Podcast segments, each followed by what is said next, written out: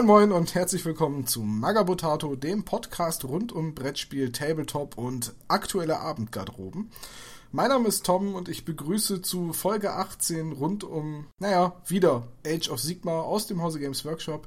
Natürlich, wie immer, nicht alleine. An meiner Seite habe ich heute Hans Reiner. Hallo. Und Sebastian. Servus. Äh, das hat einen Grund, warum wir drei hier zusammen ab, äh, heute podcasten, weil wir drei uns nämlich näher mit der Starterbox auseinandergesetzt haben und auch das Spiel gespielt haben, worüber wir heute quatschen wollen.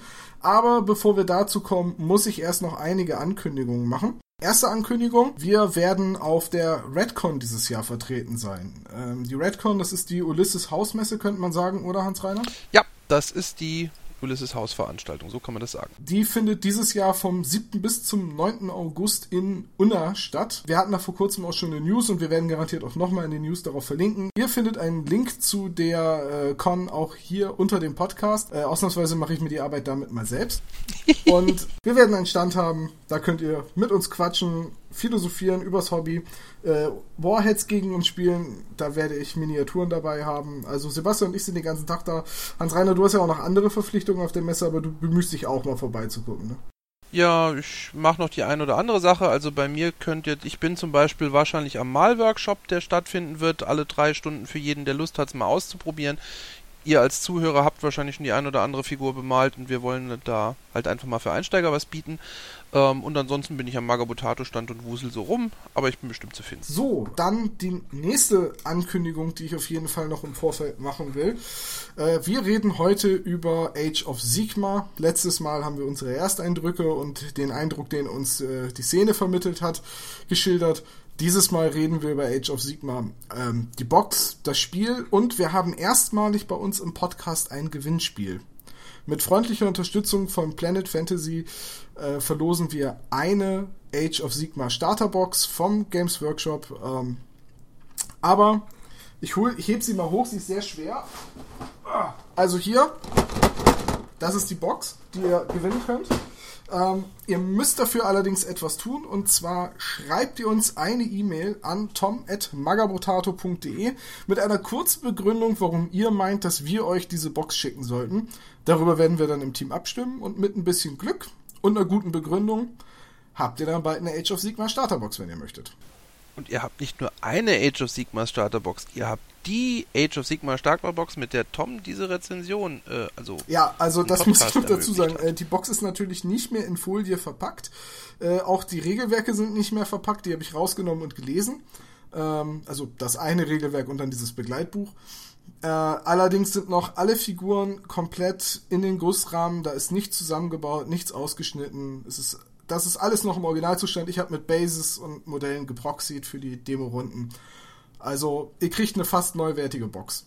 Ich habe nur mal kurz reingeguckt. Und wenn ihr lieb fragt, dann signiert der Tom die bestimmt auch. Wenn irgendjemand möchte, dass ich seine Box mit, meinem, mit meiner Unterschrift verschandel, kann ich das gerne tun. ähm, Du machst doch bestimmt noch eine persönliche Na, Widmung, oder? Wir können, auch, wir können auch den ganzen Sigmarines äh, Schnurrbärte malen oder so. Nein, also wenn, wenn es gewünscht ist, schreibe ich auch eine Widmung rein. Ich kann auch gerne versuchen, den Sigmarine auf die, Inner, äh, auf die Innenseite der Box zu malen. Da, da, da sind wir ganz offen. Nicht, dass Tom malen könnte, aber. Nee, kann ich auch nicht. Ähm, der nächste Punkt, den, den wir haben, ähm, ist, es wurde mehr Klamauk im Podcast gefordert. Äh, dem möchte ich an dieser Stelle jetzt einmal gerecht werden.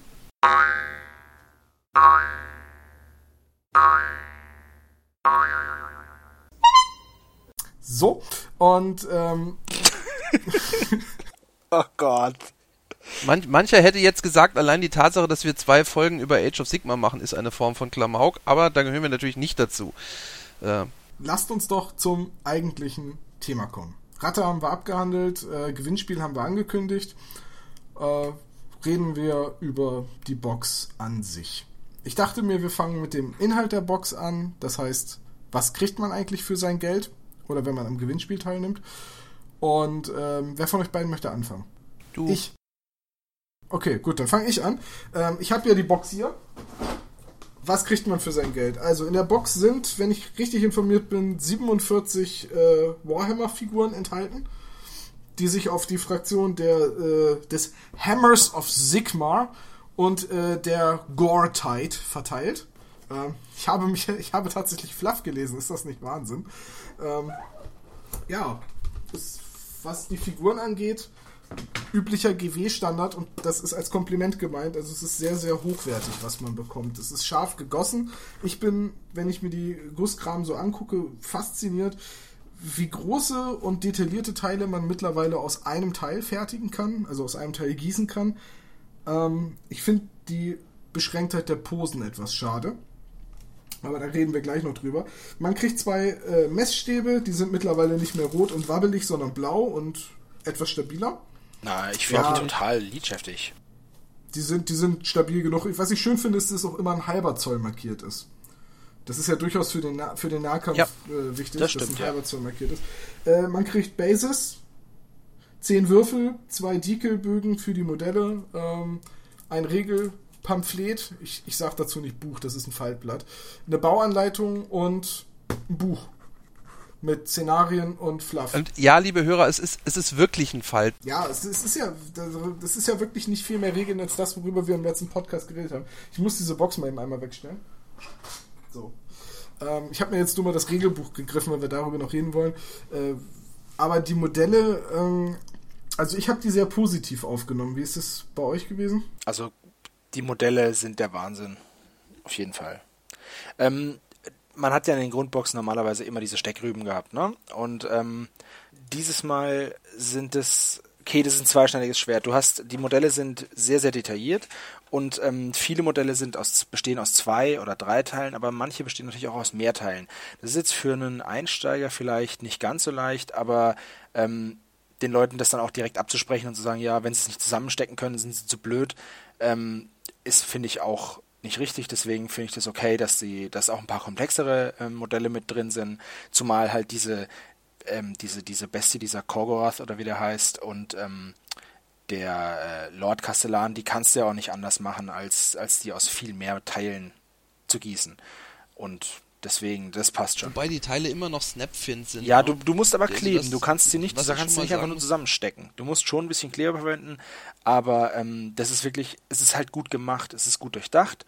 Und ähm, was mich auch wirklich, was ich auch im Blog geschrieben habe, ähm, richtig umgehauen hat, sind diese fehlenden Gussgrate.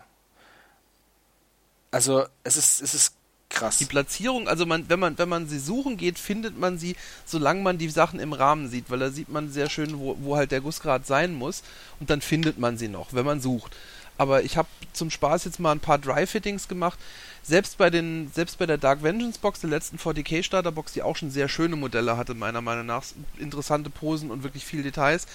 Selbst da war noch deutlich mehr in Graden zu machen. Also es ist echt, also ich finde es erstaunlich, wie crisp und detailreich die Liebe Sachen Hörer, sind. Gott, ich klinge wie ein GW Fanboy. Liebe Hörer, wenn ihr mit dem Begriff Dry Fittings nichts anfangen könnt, damit ist gemeint, wenn, dass man die Teile aneinander hält, ohne Klebstoff dazwischen zu schmieren.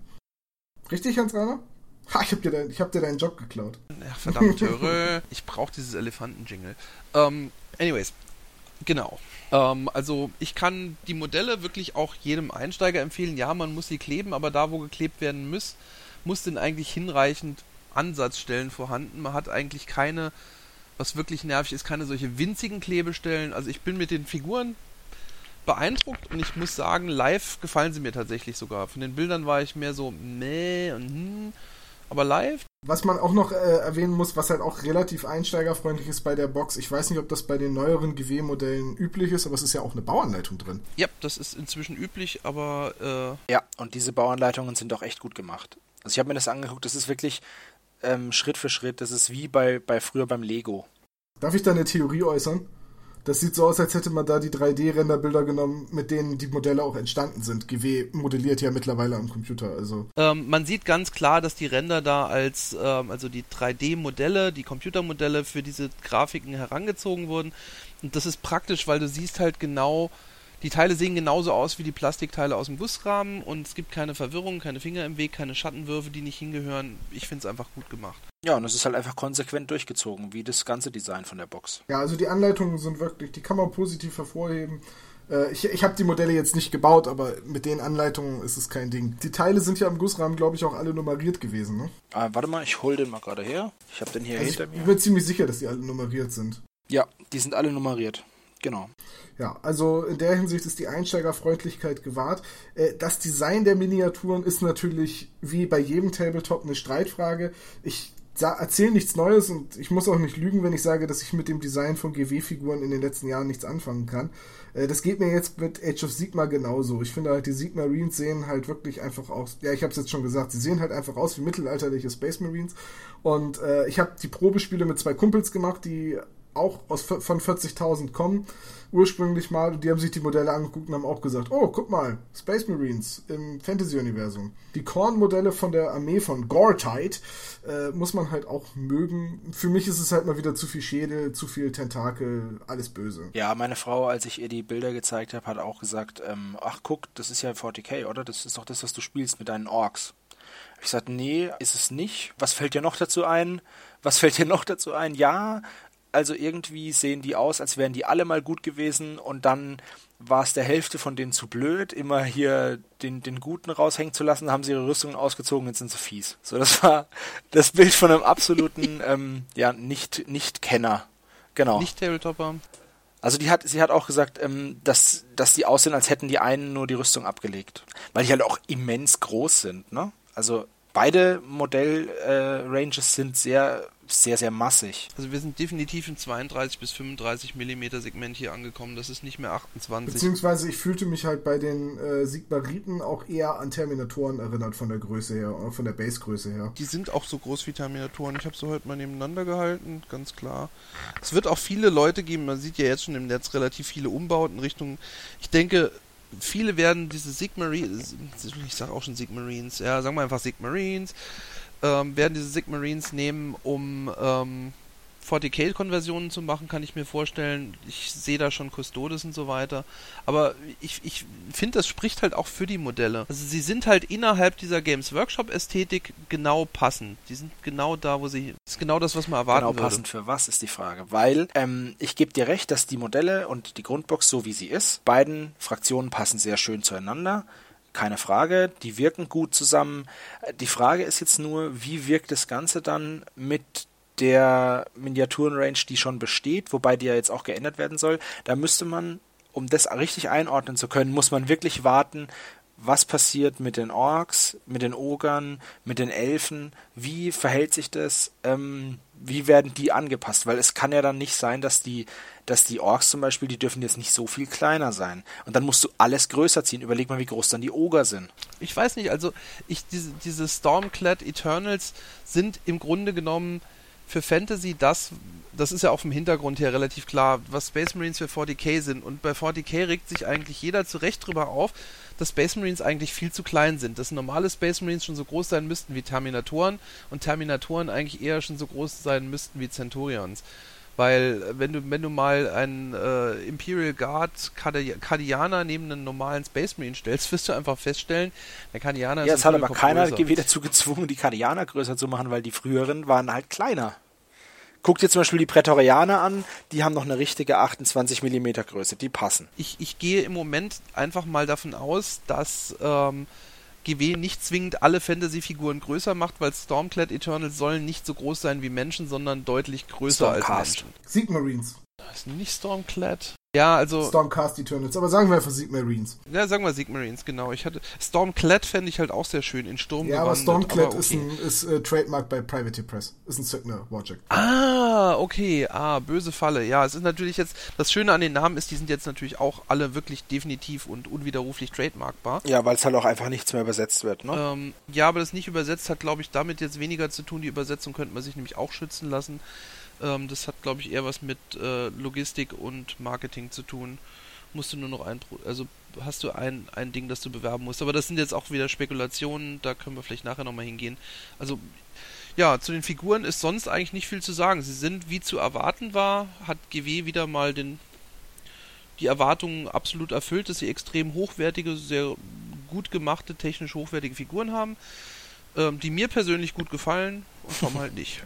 Ja, weil Tom gefällt ja nie irgendetwas. Nein, nein, aber Tom hat, Tom hat. nein, Tom gefallen. Ach komm, Tom, Tom gefallen zum Beispiel diese super süßen Warheads. Das, das darf man ja mal sagen. Die gefallen uns beiden. Warheads reduziert nein, du findest auch Batman, Batman, gut. Nein, auch. Drop, Dropzone Commander gefällt dir auch. Damit haben wir jetzt zwei Spiele, die dir und mir gefallen, was bedeutet, wir sind nicht total inkompatibel. Das ist doch. Dann haben wir die Modelle abgehakt. Reden wir über das nächste, was in der Box drin ist, äh, die Literatur. Die Bauanleitung haben wir gerade haben wir gerade schon ist überschaubar. Ähm, das Regelpamphlet ist auch das, das kennt man, das kann man sich gratis aus dem Netz runterladen. Was noch drin ist, ist dieses äh, Buch. Ich habe es jetzt gerade mal hier in der Hand. Dieses äh, knapp 100-seitige äh, Büchlein, das unglaublich hochwertig ist. Also es ist Softcover auf Glanzpapier mit äh, wunderschönen Bildern, vielen Bildern, sehr viel Bildern, sehr, sehr viel Bilder und wenig Text. Ja. Ähm, Sehr viel neuem Artwork, muss man dann auch sagen, weil es ja, das, immer das, Geld. das ist Artwork ist, ist, ist, ist, ist wirklich sehr hochwertig. Ähm, aber wenn man es ein bisschen reduziert hätte, hätte man das Buch wesentlich schlanker gestalten können. Ja, ich glaube auch, das ist so ein bisschen Augenwischerei mit dem mit den Artworks. Das ist zwar sehr schön, aber ähm, es dadurch, dass du nur diese zwei Starterfraktionen hast, ist ja normal, ne? In der in der zwei Spielerbox. Aber ähm, ich meine, es ist auf jeder Seite dasselbe. Also du hast praktisch immer wieder die, du hast immer wieder die Sigmarines, du hast dann nach wieder sofort die Gottheit, dann, dann stehen die Modelle mal einzeln da bei der Beschreibung, nur um dann eine Seite später nochmal komplett gezeigt zu werden, nur um eine Seite später nochmal komplett die Sigmarines zu zeigen. Also es ist ein bisschen, mh, es ist ein bisschen arm, weil man hätte vielleicht, vielleicht hätte man einfach ein paar Seiten mehr noch mit, mit Hintergrund füllen können, dann wären auch so Nebensätze nicht passiert, die so viel Information enthalten und einfach nur so kurz gestreifte Ereignisse beinhalten, sondern dann hätte man einfach sich ein bisschen mehr Zeit nehmen können. Man hätte auch mal ein bisschen Kurzgeschichte reinschreiben können und nicht einfach. Es, mir ist es einfach ein bisschen zu wenig zum Lesen. Das ist so ein bisschen. Das hier ist das Mickey Mouse Heft unter den, unter den Hintergrundbüchern, ganz ehrlich. Aber das, das, das, also wenn ich was sowas sagen darf, das ist zum einen ist das eigentlich traditionell in Startboxen immer so. Tatsächlich hast du hier mehr zu lesen als in irgendeiner GW-Startbox der letzten drei Generationen, glaube ich. Weil in den letzten war eigentlich immer nur Regelbücher drin, Mini-Pamphlet, über, also wirklich ein Mini-Pamphlet, so vier Seiten über Fluff, ein kleines Regelbuch und das war es dann auch. Also von daher, ja, ich stimme dir zu, hätte mehr sein können, aber ist, ist finde ich jetzt zum, zum, zum Anfixen nicht verkehrt. Ja, aber da, da gebe ich dir, da gebe ich dir nur zum Teil recht, weil in den letzten Starterboxen war der Hintergrund ja bekannt. Da wurde halt dieser Hintergrund um irgendeine unbedeutende Schlacht erweitert. Schlacht um die Blutinsel, die Wem, wem, war, wem war der Hintergrund denn bekannt? Den Leuten, die die Starterbox kaufen, ja nicht, weil das Ziel, jetzt sage ich wieder Zielpublikum, aber die, die Starterbox richtet sich natürlich an Leute, die dabei sind, aber die richtet sich vor allen Dingen auch an Leute, die mit dem Hobby anfangen. Und für die war da in den alten Boxen wesentlich das ist weniger richtig, drin aber das hier ist ein komplett neues Universum. Und da hätte ich mir schon ein bisschen mehr gewünscht. Weil, ähm, ja, ja aber auch das hier ist das Grundbuch. Und wenn du dir zum Beispiel bei Infinity die. Nee, nee, nee, nee, nee. Nee, das ist nicht das Grundbuch. Das Grundbuch ist das Buch, das morgen erscheint. Und äh, das hier, das hier, wenn du, wenn du dir bei das Äquivalent zu dem hier in Infinity wären die Schnellstartregeln, die in der Operation Ice Storm Okay. Box drin liegen. Nicht das Infinity-Regelbuch, nicht das N3, das N, das, also das, das Grundbuch für alle, die zuhören, äh, erscheint eine Woche nach der Box. Das äh, zur Aufnahmezeit ist es morgen früh und das wird dann auch ein richtig fettes Buch sein im ähnlichen Format äh, wie das ähm, Warhammer, wie das alte Warhammer Fantasy Buch, nur mit praktisch keinen Regeln drin. Naja, gut, okay, dann, äh, dann äh, nehme ich das zum Teil zurück, was ich gesagt habe. Ähm, trotzdem hätte ich mir noch ein bisschen, anstatt äh, fünfmal den Stormcast Eternals, hätte ich mir dann da vielleicht nur dreimal die Stormcast Eternals und dafür zwei Seiten mehr Regeln gewünscht. Und was mir auch ähm, nicht gefällt, aber da kann jetzt, es ist jetzt nicht direkt das Buch, aber mein Regelbuch war nicht extra verpackt und lag unter den Gussrahmen, was zur Folge hat, dass mein Buch komplett vermackt ist. Und ich, und ich bin da sehr pingelig, was das angeht. Und mein Buch hat richtige Dellen und Kratzer und Löcher und ich hasse sowas eigentlich. Und Liebe Hörer, ich werde das Buch noch wieder irgendwie in Folie einschlagen, bevor ich es zurück in den Karton weil es ist total Also, verkratzt. nein, also jetzt, jetzt wo du das sagst, meins, meins war eingeschweißt zusammen mit den anderen Drucksachen in der auch. Box, aber wenn ich das jetzt, wenn ich das jetzt gegen das Licht halte, sehe ich, dass da auch leichte Druckspuren auf dem Cover sind. Jetzt bin ich jemand, dem ist das wurscht, weil es ist ein Buch zum Lesen und danach ins Regal stellen. Und ja, so leichte Druckspuren hatte das Buch bei mir aber auch. Ja, das ist aber trotzdem ein Fail, weil du kannst es, selbst wenn du das, selbst wenn du das Buch unten reinlegst, kannst du doch diese blöde Bauanleitung drüberlegen. Da ist es doch wirklich egal. Ja. Aber doch nicht auf, ja, ja, ja hast du, hast, auf ein hast du lackiertes vollkommen Buch. recht. Hast du vollkommen recht. Muss das sind, das sind diese kleinen Fehler, die mir bei so einem Prestigeprojekt halt auch einfach sauer aufstoßen, weil das, das geht nicht. Das geht nicht. Was mich wirklich gestört hat, ist, ähm, da, damit gehen wir fast schon rüber zu den Spielregeln, dass äh, die Einheitenprofile für das Spiel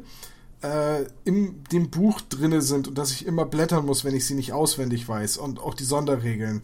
Und ja, Karten. ja, ich, ich muss ganz ehrlich ne? sagen, bei dem Boxpreis hätte ich das erwartet, dass, dass auch zukünftig bei den äh, Boxen, die man kauft, einfach kleine, farbige, bedruckte Karten aus einem stabilen Material sind, wo auf der Vorderseite das Profil und ein Bild ist und auf der Rückseite die Regeln. Moment, von welchem großen Spielsystem kenne ich das?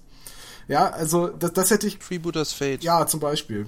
Ja, War Maschine ist doch genauso. Jeden, jedenfalls, das ist einfach etwas, was ich erwartet habe. Und ich habe mir auch sagen lassen, dass halt zukünftig die War Scroll-Regeln mit in der Bauanleitung drin sind, dass man sie sich ausschneiden Ja. und daneben legen kann. Oh, das ist aber arm. Ob die in der. Ich weiß nicht, ob sie in der Bauanleitung sind. Ich habe nur gehört, sie liegen in der Box bei. Wie sie also ich, sind, ich hoffe, also sollen in der Bauanleitung ja, sein, hast du gehört. habe ich gehört Okay. von relativ offizieller Seite. Äh, Ich hoffe einfach mal, dass es, dass dem nicht so ist. Ich hoffe einfach mal, dass da zukünftig dann, also mir ist es egal, aber dass da zukünftig einfach so eine kleine Karte mit den Regeln drin ist, weil das sollte heutzutage meiner Meinung nach Standard sein. Ja, ich finde es auch gerade, ich finde es auch gerade schön, wenn du dann deine Einheit aufstellst und diese Karte mit dazu legst. Das ist halt, also das ist ja auch das, was ich im Blog schon geschrieben habe. Ich würde mir halt einfach wünschen, dass dieses Produkt ein bisschen runder daherkommt, weißt du? Das, das sind Sachen, die müssen einfach Ja. sein, wenn du, wenn du ähm, wieder dahin willst, wo du mal warst. ähm, Und dann so viel änderst, dann musst du halt auch einfach diese Liebe zum Detail an den Tag legen, weil sonst sagt jeder, ja, guck, jetzt haben sie wieder so ein Ding dahin gerotzt. Ja, ich finde halt einfach bei einem Spiel, wo jede Einheit sehr spezifische Sonderregeln hat, sind diese Karten mega praktisch. Ähm, bei 40.000 damals habe ich sie nicht gebraucht. Bei zum Beispiel Uncharted Seas fand ich die Einheitenprofile in so einer kleinen Karte total praktisch, weil jedes Schiff eine komplett andere Anzahl Kanonen pro Seite hat. Bei War Machine könnte ich ohne die Karten nicht spielen. Das, das geht einfach nicht. Die kannst du nicht auswendig wissen, den, den ganzen Kram, das genaue Wording. Äh, und, und deswegen ist es halt jetzt Age of Sigma.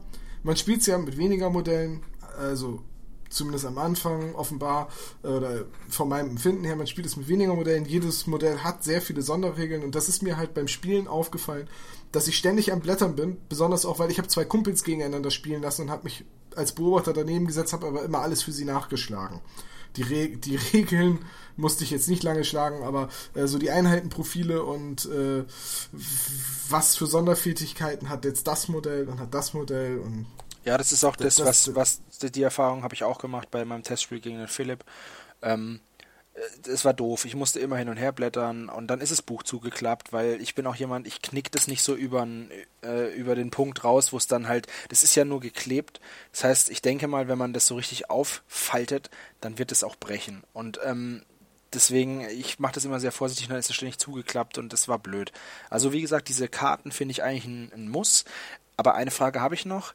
Ähm, weiß jemand irgendwas darüber, dass vielleicht ähm, eine App geplant ist? Freebooters Fate hat eine App, in der du deine, in der du deine Karten praktisch, du spielst dann mit dem Handy, kannst da drauf die ganzen äh, Zustände markieren und so, wie viel Lebenspunkte er noch hat oder ob er einen kritischen Treffer abbekommen hat, ob er schon dran war, ob er geschossen hat.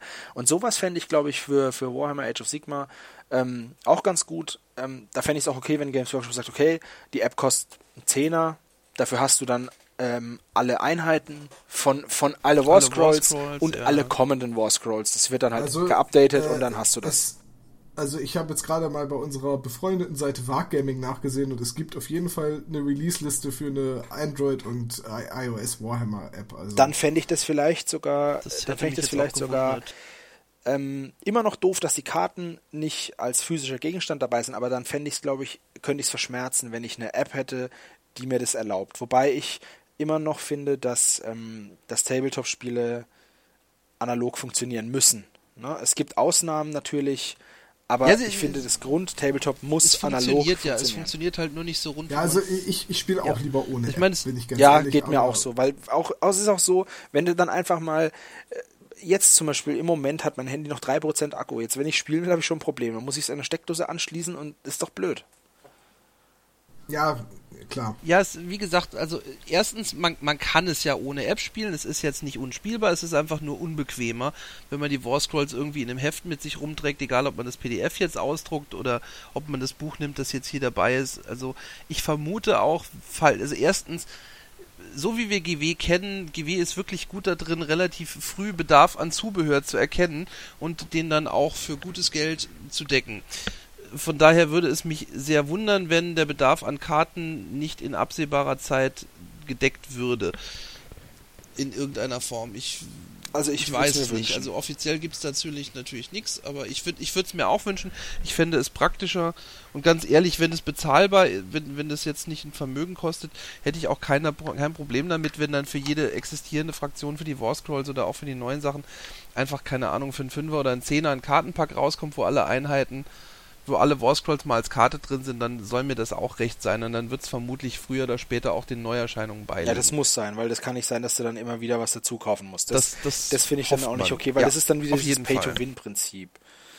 Also beziehungsweise das nicht, aber wenn du es dann halt ordentlich gemacht haben willst und musst halt genau, musst halt, musst halt mal gucken, wie viele Leute oder viele Leute legen sehr, sehr viel Liebe in ihre Armeen und da ist sowas halt einfach. Ich, ich denke mal, dass sowieso viele sich ähm, eigene gestaltete Karten dazu basteln werden, weil es halt einfach jetzt ein Teil, ein Teil davon im Spiel werden wird und ähm, ich gehe davon aus, dass man dann ein paar richtig coole Sachen sieht, aber ich finde auch, dass es Pflicht ist, sowas anzubieten. Ja, also ich fände es auch schöner, wenn es was Offizielles gäbe. Ähm, ansonsten zu dem, zu dem Buch jetzt noch, ähm, ich sag mal, das, das, das Buch hat halt für mich einen ähnlichen Wert wie diverse Poster oder Flyer. Das wird jetzt für ein paar Einführungsrunden benutzt werden. Dann kopiert man sich wahrscheinlich ziemlich schnell die Werte raus und man keine Lust hat, jedes Mal das Buch mitzuschleppen und dann wird es halt den Wert aller, die Weg aller dieser Bücher geben und dann im Regal landen und wahrscheinlich nie wieder aufgemacht werden. So wie die Bücher, die bei diversen anderen Boxen dabei waren, die ich mal gekauft habe und gespielt habe. Von daher lege ich da jetzt nicht so viel Wert drauf. Ich sehe das tatsächlich für mich so, ähm, dass das Buch ganz nett ist, um den Hintergrund kennenzulernen, weil der, wie schon gesagt wurde, komplett neu ist. Und ähm, ansonsten ist der Wert in der Box in meinen Augen aber definitiv die Figuren. Der Rest ist Gimmick oben aber drauf. Die hätten das Buch meinetwegen auch als PDF dazulegen können, das wäre mir auch wurscht gewesen.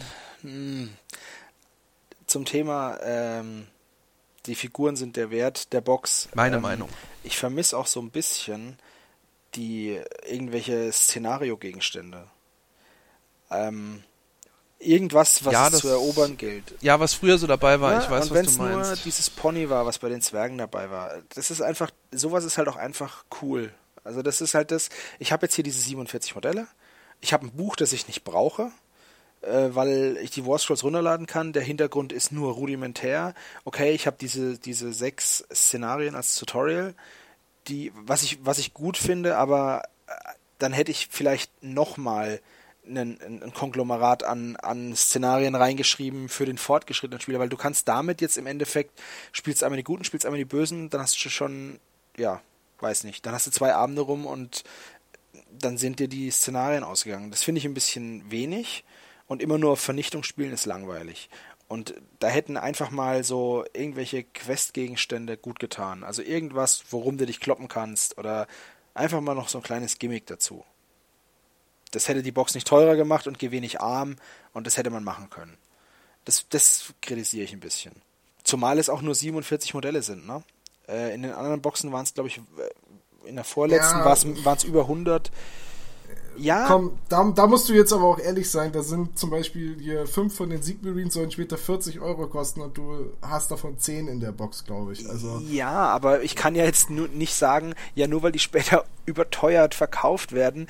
Ja, ne? das ist halt GW.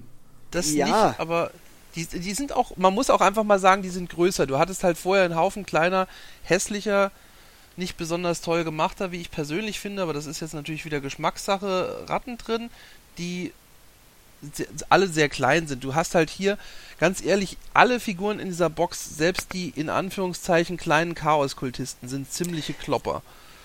Mit unheimlich vielen Details. Ja, aber das, pass auf, wenn ich mir jetzt, wenn ich, also ich verstehe, überlege, was du meinst. Ich kaufe mir die Box jetzt mit einem Kumpel.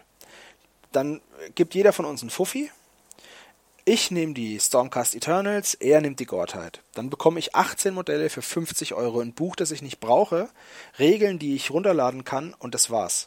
Und so ein Messstäbchen. Das finde ich ein bisschen. Hm. Für 50 Euro bekommst du 18 Figuren. Und das ja, für eine du, Starterbox finde ich das ziemlich viel, ehrlich gesagt. Ich weiß nicht, ich sehe das ein bisschen anders.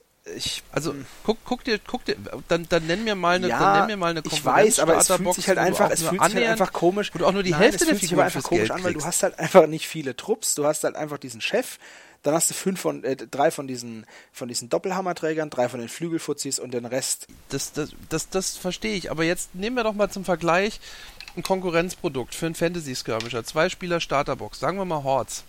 Was hast du denn da drin?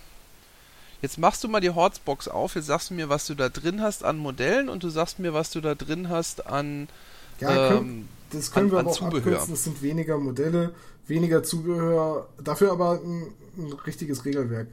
Ähm, so, ja, von daher, genau. ich, ich sehe das ähnlich wie Hans Reiner. Ich finde, für eine Starterbox ist der Umfang äh, groß.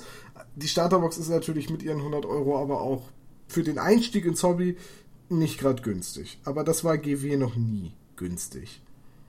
So, da, und, und, die Preisdebatte, ganz ehrlich, die, die, kam, die ist so oft und so lang geführt worden, die brauchen wir hier im Podcast nicht machen. Und die, die ist, die ist auch sinnfrei. Das Hobby kostet das Hobby kostet Geld, Geld und die ja, ist nee, garantiert ist nicht ja, der günstigste Anbieter. Das so. ist richtig. Aber auch nicht der teuerste und äh, wir haben da alle Argumente gehört, sage ich mal so. Ähm, lasst uns mal ein bisschen auf das Spiel eingehen, denn beim letzten Mal haben wir unsere Ersteindrücke äh, geschildert und das möchte ich auch nochmal betonen, weil die Frage auch in den Kommentaren aufkam. Das war ein spontaner Ersteindruck. Wir haben an dem Abend, weil unsere ursprüngliche Planung geplatzt ist, spontan entschieden, dass wir unseren Ersteindruck von Age of Sigma aufnehmen wollen, in einem, in, in einem lockeren Gespräch. Und äh, es hat sich halt herausgestellt, dass wir alle irgendwie mehr oder minder was anderes erwartet haben und eigentlich ziemlich ernüchternd in, diese, in dieses Gespräch gegangen sind. Ja, man muss auch sagen, damals hat es von uns nur ein einziger gespielt. Der Dennis, der heute nicht dabei war, war der einzige, der auch nur ein Spiel gespielt hatte. Der Rest von uns hatte nur einen Eindruck, weil wir alle die Regeln gelesen haben. Die gab es ja dann schon. Ja, und Dennis hat auch nicht mit, den, äh, mit der Starterbox gespielt, sondern mit seinen alten Skaven-Modellen und ein Kumpel von ihm hat, glaube ich, Oga gespielt oder so. Irgendwie sowas. Irgendwie sowas. Ne? Ja, also das, das müsste dann einfach aussehen, ähm, wir haben dann auch uns nicht, ich sag mal, die Mühe gemacht, da noch groß jemanden zu suchen, der die Box schon hatte, weil er sie vorbestellt hat und wir hatten nee, ja auch die Chance. Es war nicht. einfach dafür war die Planung zu spontan und äh, wenn dann mal eine Runde bei rauskommt, äh, wo keiner von uns das Ding so richtig geil findet oder die Stimmung dann einfach eher ein bisschen vorsichtig pessimistisch oder negativ ist, dann ist das halt so. Dafür sagen wir euch unsere ehrliche Meinung. Ähm, so, und jetzt haben wir die Box. Jetzt habe sogar ich, der ja eigentlich sagt, GW-Spiele spiele ich nicht. Also nicht aus Prinzip oder so, sondern einfach, weil sie mich nicht interessieren. Sogar ich habe hab die Box hier. Mm. Und sogar ich habe das Spiel gespielt. Ich war dafür sogar in einem GW und, und habe da vor Ort gespielt und mich mit dem Ladenbesitzer unterhalten. Und habe hier mit zwei Freunden äh, die Szenarien gespielt. Ich glaube, Sebastian, du hast es mit Philipp gespielt. Hans Reinhard, du hast auch gespielt. Reden wir doch mal über das Spiel. Ja. So, und zwar möchte ich jetzt den Vergleich haben zwischen dem Ersteindruck, den wir letztes Mal besprochen haben, und dem, was wir gedacht haben, jetzt beim eigentlichen Spielen. Soll ich mal anfangen? Bei mir ist es noch ja, dann bitte. Also ich muss sagen, ich war von den Regeln, das hatte ich ja schon gesagt, hm, etwas unterwältigt. Ähm, ich habe dem Spiel eine geringere Komplexität unterstellt und ähm, da muss man jetzt auch in erster Näherung einfach sagen, das ist natürlich auch eingetreten. Vier Seiten Regeln sind mit dem mit der Menge, die Warhammer Fantasy vorher hatte äh, oder die andere vergleichbare Spiele haben, nicht zu vergleichen. Aber was ich sagen muss, der Spielablauf an sich war tatsächlich taktischer, als ich erwartet hatte.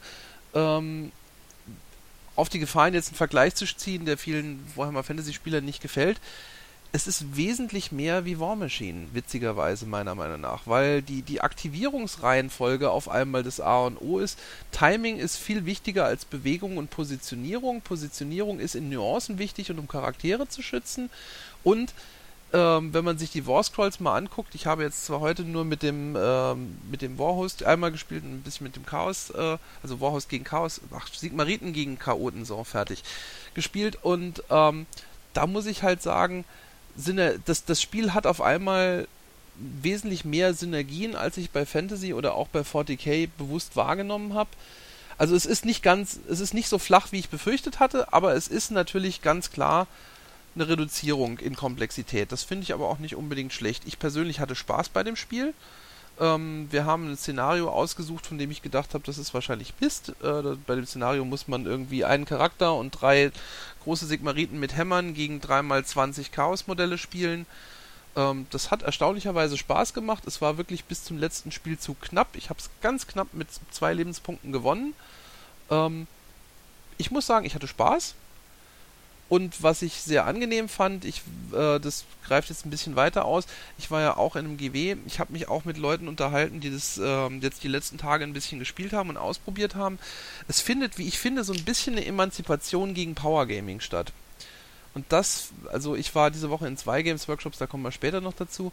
Und das finde ich, finde ich eine sehr, sehr angenehme Sache. Weil früher hatte man oft das Problem, oder in, in punktebalancierten Spielen hat man häufig das Problem, dass man sich genötigt fühlt, gegen eine Liste zu spielen oder gegen, gegen eine Aufstellung zu spielen, wo man weiß, dass man nicht gewinnen kann. So das klassische Szenario, der eine kommt mit einer Turnierliste, der andere kommt mit einer Fluffliste. Und der mit der Turnierliste sagt, was regst du dich denn auf? Ich habe auch nur 1850 Punkte. Und beide Spieler wissen eigentlich, sobald das Spiel losgeht, dass das nicht balanciert ist. Und ähm, ich habe den Eindruck, dass sich bei, bei Age of Sigma äh, jetzt schon eine Kultur von, nee, also wenn du das aufstellst, dann nehme ich dessen, dessen, das noch dazu. Und wenn dir das nicht passt, dann spiel gegen jemand anderen etabliert. Und das finde ich eigentlich gut. Das geht mir in manchen anderen Spielen zu, zu selten, dass jemand einfach sagt, ich bin hier, um ein Spaßspiel zu haben.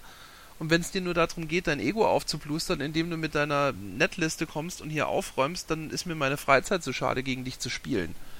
Das finde ich eine ne, ne ganz interessante okay, Entwicklung. Ähm, mein erster Eindruck war ja, dass es äh, wahrscheinlich nicht möglich ist, das zu balancen.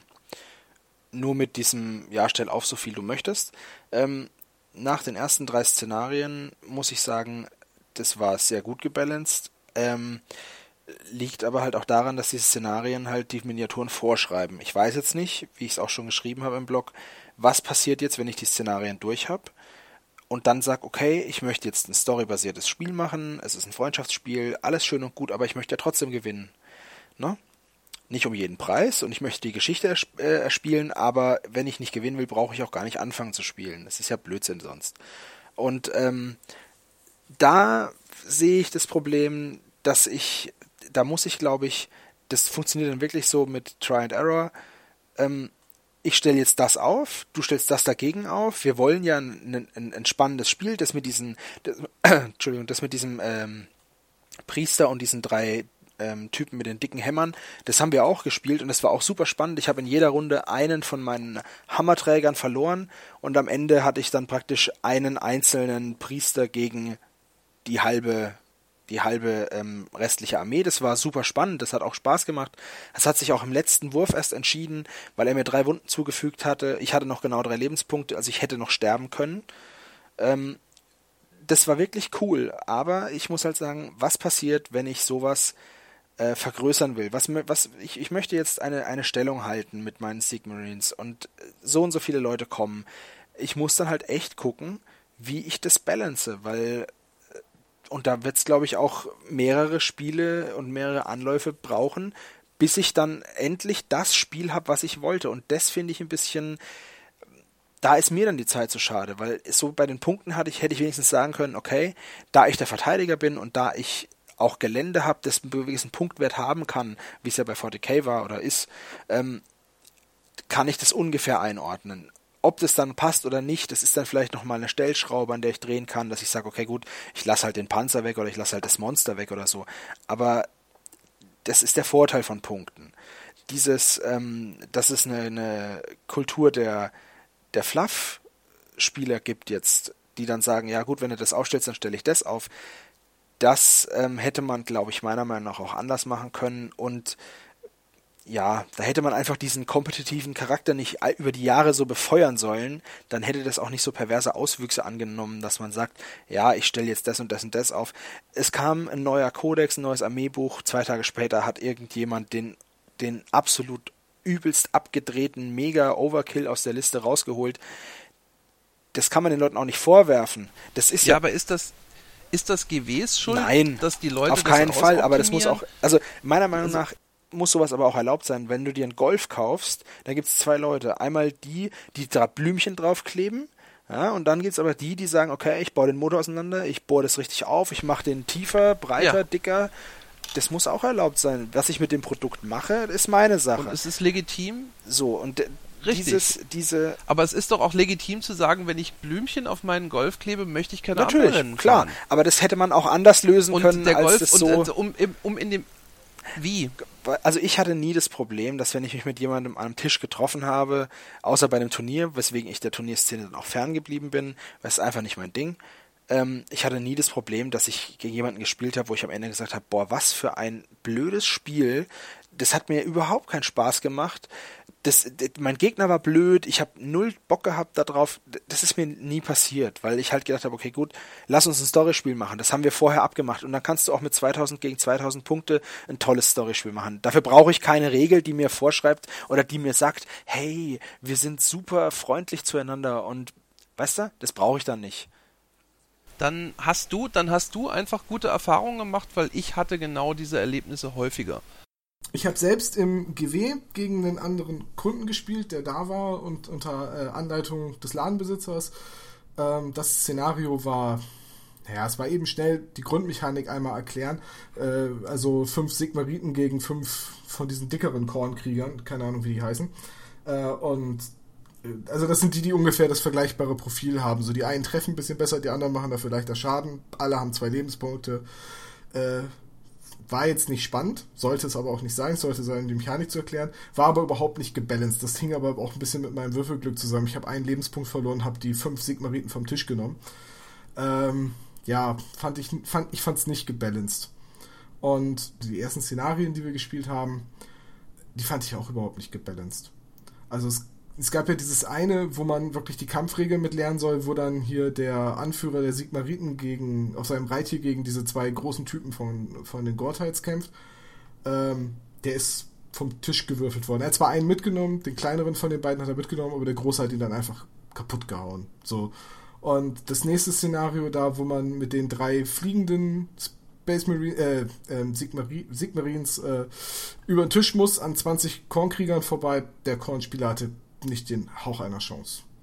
Weil dieses Schießen in den Nahkampf gehen, Modelle umhauen, weil sie keinen Schutzwurf haben und dann Kampfschock, du verlierst nochmal vier Modelle oder so, der hat einfach diese zwei Zehner-Trupps in zweieinhalb Zügen komplett aufgerieben gehabt, ohne einen einzigen Lebenspunkt zu verlieren. Und also ich fand, das, was ich gesehen habe, fand ich nicht gebalanced. Und dieses, ähm, ich, ich, ich weiß auch, dass das in den Kommentaren bemängelt wurde und da sind wir, glaube ich, auch, oder bin ich auch ein bisschen falsch verstanden worden, dieses äh, Punktegrößen, weil wir Turnierspieler sind. Äh, das stimmt so nicht, das war auch so nicht gemeint. Ich finde Punktgrößen auch in einem privaten Spiel unheimlich schön, weil es mir einen Anhaltspunkt gibt, wie viel ich ungefähr mitnehmen kann. Dass so ein Spiel trotzdem nicht gebalanced ist, dass man immer ein Mismatch haben kann, das, das ist klar. Das ist auch bei anderen Spielen so. Das ist auch bei War Machine so. Bei War Machine kann man, können beide eine 35-Punkte-Liste aufstellen und einem ist dann einfach klar, welche Liste gewinnen wird. Das ist halt das, was Hans Reiner meint, wenn einer sagt, er kommt mit einer Fluff-Armee gegen eine Turnierarmee. Da, da, da gelten einfach andere Maßstäbe. Worum es mir aber geht, ist, ich mag Punktgrößen so zur Vergleichbarkeit ungefähr ist das ungefähr ausgewogen, was wir da aufstellen. Wenn ich viele kleine Modelle aufstelle, äh, sind die halt in den Punkten so viel wert wie die großen Modelle oder so. Also äh, einfach so einen Richtwert zu haben, empfinde ich bei einem ähm, nicht skirmischer, also nicht sowas, sowas Storybasiertes wie zum Beispiel Warheads oder so, finde ich es einfach mega angenehm. So, äh, Darf ich nicht dazu Minuten was dauert, sagen? Nee, also ja, kann ich verstehen. Ähm, aber das ist ja nicht gesagt, dass es nicht geht. Das Einzige, was jetzt nicht geht, ist, es kommt, diese Systeme kommen nicht vom Hersteller. Und es gibt ja schon ein paar, es gibt ja schon ein paar Balancing-Optionen, die da draußen sind und die funktionieren ja. Und ähm, der Hersteller stellt sich halt offensichtlich auf den Standpunkt, sagt einfach, und nach der Beobachtung von Warhammer Fantasy sagen die halt einfach, ihr macht doch sowieso eure eigenen Systeme, dann macht die doch von Anfang an. Dass, dass das jetzt wieder in die Frage, ist das, ist das äh, akzeptabel, ist das was, was ich unterstützen möchte, für das ist eine andere Frage. Aber also die Möglichkeiten, sowas zu erstellen, gibt es ja. Die gibt es halt nur nicht vom Hersteller. Nee, was, was worum es mir dabei geht, ist klar, dass äh, den Standpunkt kann GW gerne haben, aber das ist für mich als Hersteller von Miniaturen für ein Spiel ein nicht vertretbarer Standpunkt. Und zwar aus dem Grund, dass wenn der Hersteller Modelle entwirft und Regeln dazu schreibt, und nicht nur Modelle raushaut, sondern halt auch Regelprofile anbietet, und das tut GW ja mit den War Scrolls, dann ist meiner Meinung nach GW auch in der Pflicht, irgendeine Kenngröße anzugeben, wie stark dieses Modell ist und womit es ungefähr vergleichbar ist. Und das ist halt einfach ein Punktwert. Ob da irgendwelche Spieler da draußen sich dann eigene Punktwertsysteme und so weiter überlegen, schön und gut. Aber ähm, für mich hat das halt einfach diesen, diesen Anschein von, ich hau jetzt ein Modell raus, das hat die und die Regel und das ist halt einfach mega krass und alle werden dieses neue mega krasse Modell unbedingt haben wollen, also kaufen sie es. Aber es ist halt in keiner Form irgendwie gebalanced, weil das Balancing überlassen wir ja den Spielern. Wir machen ja Social Balancing. Und ich halte halt diesen ganzen Begriff, dieses, dieses ganze Konstrukt Social Balancing einfach für Bullshit im Tabletop-Hobby. Da muss ich, Entschuldigung, dass ich da so deutlich bin, aber mh, hm, Social Balancing findet auch in Systemen, die einen Punktwert haben, statt. Weil ich, weil ich genau weiß, wenn ich bei einem 25-Punkte-Spiel War Machine meinen Koloss aufstelle, in der Kombination mit äh, E. Haley, sag, sagen alle meine Kumpels, Alter, ey, bei einem 25-Punkte-Spiel muss das sein. So, oder dass man, dass klar ist, dass man, wenn man 15 Punkte spielt, dass man keine Feeds benutzt vom Caster. Das ist auch klar. Und in anderen Spielen gibt es sowas auch so. Weil Bolt Action, stell nicht so viele Flammenwerferpanzer auf, das nervt. Das ist einfach normal. Ja, aber wenn, wenn das doch eh ist, wozu, wozu, wozu brauchst du dann dazu noch einen äh, Weil ich einfach, weil ich, weil ich einfach einen Vergleichswert haben will, was, was dieses Modell kann, was es kostet, weil ich nicht das Gefühl haben will, dass der Hersteller einfach ein krasses Modell nach dem anderen aus, äh, raushaut und sich bei dieser ganzen Spielmechanik einfach nichts denkt. Ja, da bin ich, da bin ich aber auch Toms Meinung, das ganz ist ehrlich, aber jetzt, das ist jetzt im Moment aber erstmal eine Unterstellung, weil wir auch gar nicht wissen, wie zukünftige Modelle aussehen naja, werden. Also ich bin da, ich bin da Toms Meinung.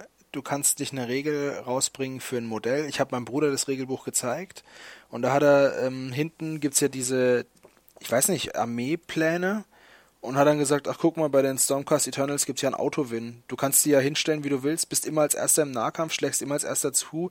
Wenn ich dagegen jetzt meine Oger aufstellen will, habe ich doch gar keine Ahnung, was dagegen gut und was, weißt du, ich habe ich hab doch ein, ein kleiner, wirklich nur ein kleiner Richtwert wäre super gewesen. Und selbst wenn du die Kategorien, selbst wenn du die Modelle in fünf Kategorien eingeteilt hättest, von A, B, C, D, E, ja, das ist ein A-Modell, ein A-Modell ist zwei B-Modelle wert, ein B-Modell ist zwei C-Modelle wert, dann hättest du damit irgendwas machen können. Irgendwas hätten sie sich doch aber bitte überlegen können. Es ist ja auch nicht so, dass das GW die absoluten Idioten sind und äh, noch nie irgendwie geschafft hätten, auch nur annähernd ein Balancing zu schaffen. Das ist immer dieses, das ist immer dieses typische Rumgeheule. Ja, das hat ja noch nie, war noch nie gebalanced, war noch nie gebalanced. Es hat, ich weiß nicht, wie viele äh, Dekaden funktioniert. Ja? Natürlich gab es immer wieder so ein paar, so ein paar Gamebreaker, klar, natürlich, aber die wurden auf Turnieren zum Beispiel auch einfach nicht zugelassen. Ja? So Miss Missmatches kannst du mit jeder Liste Genau, und ich habe ich hab auch schon oft mit meinen Orks an der Platte gestanden bei 40k und hab mir gedacht, ja, Mist.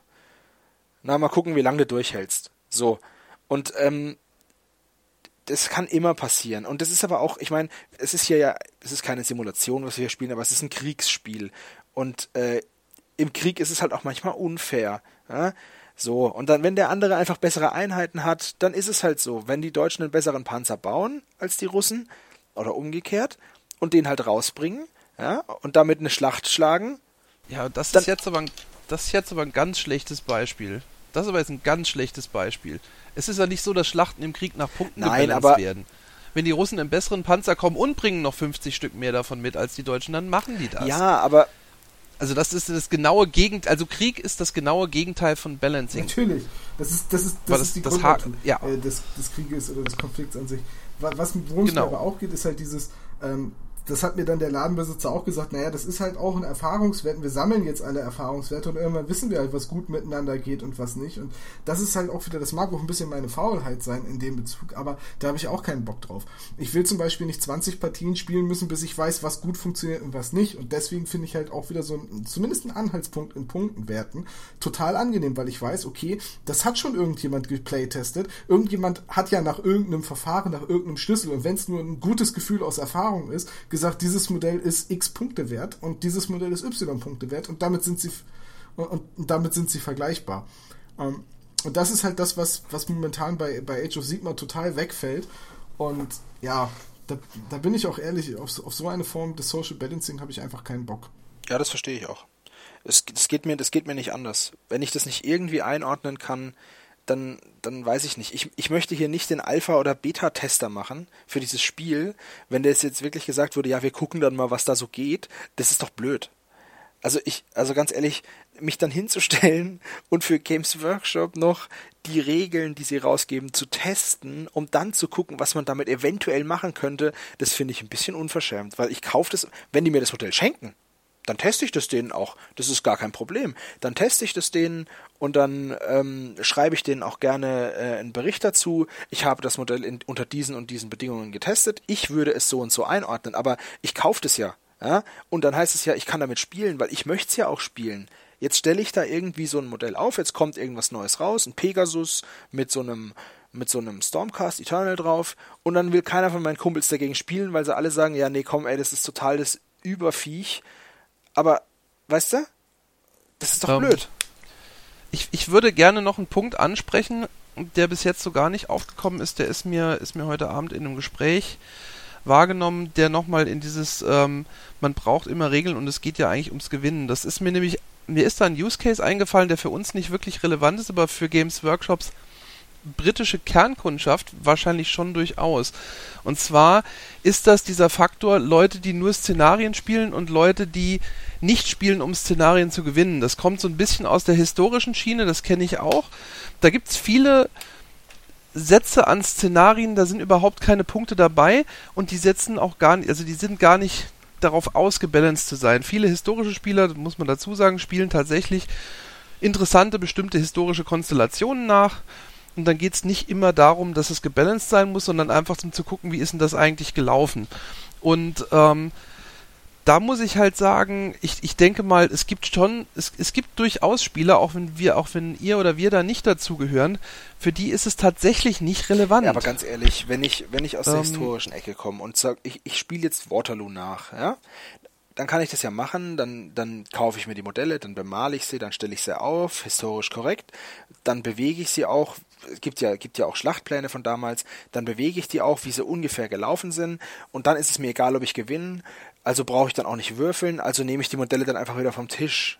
Also was ist, was ist dann, aber wo ist dann, ja, aber wo ist, ist dann der mag jetzt, das mag, das mag für dich vielleicht, das mag für dich vielleicht so sein, aber es gibt noch Leute, die spielen anders und genießen und finden andere Dinge gut Was als, Rainer du. halt sagen und deine Sicht ist, auf diese die gehen nicht mit diesem gamistischen Ansatz ran, es spielen um zu gewinnen, sondern die genau, gehen mit diesem gehen Ansatz ran, gucken, wie das war und warum das so Ja, aber ist. natürlich, ne? wenn ich aber weiß, dass ums Spiel mit einem Wenn ich aber weiß, dass, dass die Pikeniere ja? zu diesem Zeitpunkt der Schlacht die, die Kavallerie rausgenommen haben, warum muss ich dann noch gucken, wie das war? Warum brauche ich dafür Modelle? Dann kann ich mir doch den Schlachtbericht durchlesen, kann es mit meinen Freunden diskutieren und kann sagen, hör zu, ähm, weil andere Leute andere Dinge ja, spannend ja finden. Okay, und weil es halt auch ein bisschen darum geht, Punkt. zu sagen, äh, wie hätte sich das denn entwickelt, wenn der Feldherr sich damals anders entschieden Ja, das ist was anderes. Aber dann spiele ja, ich ja, aber dann spiele ich ja und versuche so gut wie möglich zu spielen. Und ja, natürlich.